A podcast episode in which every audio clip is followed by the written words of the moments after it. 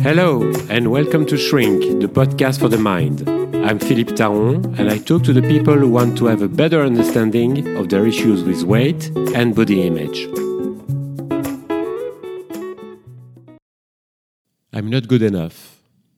I'm not good enough as a father, as a mother, as a lover, as a woman, as a man, as a colleague. We keep on comparing ourselves to others through social media, to our social life.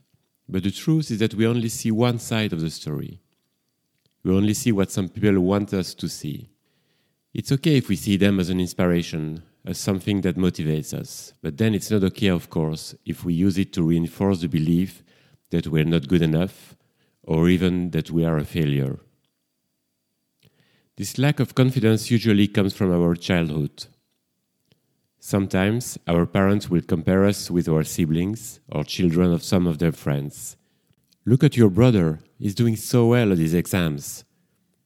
As a parent, I know, of course, it's tempting sometimes to use these techniques to motivate our children. And either by comparing them with two others or uh, creating some kind of competition with others. But it's, it's wrong. It doesn't really work. Or not for long, anyway. But I guess as parents, we do what we can, or what we've seen our parents doing with ourselves. I have had, and I still have, in fact, uh, clients who are at the top of their game, who are seen as successful, funny, bright, attractive, but they can't acknowledge it, and you'd be surprised how judgmental they are about themselves. But in fact, what does it mean being good enough? Does it even mean something? I know what being a good person is in my eyes someone you can trust, someone you can rely on, someone who's there for their friends and family, someone who's capable of empathy and warmth, someone who can listen without judging. In my eyes, being a good person is the best thing one can be.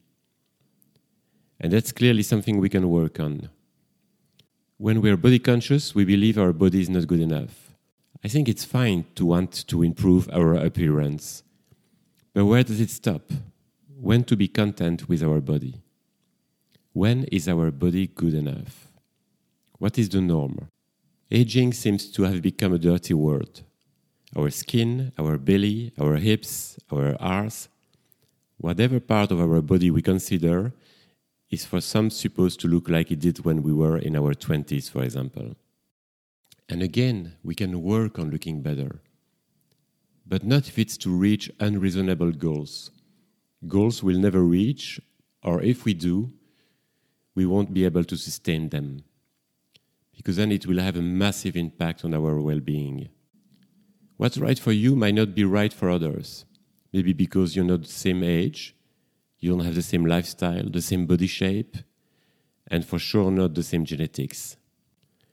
For example, I could think, you know, I could be slimmer, my skin could be softer, I could be more muscular, I could have more hair, or just hair in my case, because I don't have I don't have any hair, or not much. But I'm okay with who I am. Your standards should be dictated by your health, by how good you feel physically and emotionally, not by establishing comparisons with someone you've seen on social media or on TV, for example. Otherwise, your balance will never be right. And simply because it won't be your own balance, it will be someone else. And please remember that there's nothing more attractive than someone who feels good about themselves. How do we get there, though? How do we get to a point where we're content with how we look? Well, it can take some time. The first step, I think, is to have a good look at your expectations, all of them.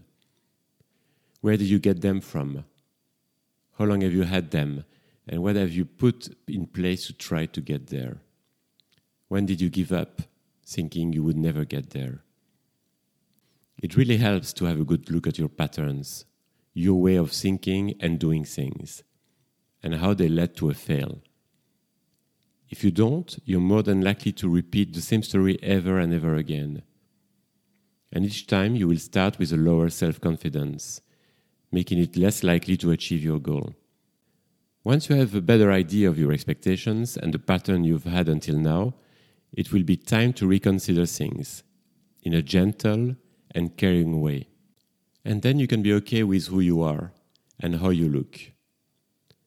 And don't get me wrong, it's a very ambitious project, much more ambitious than having the perfect body.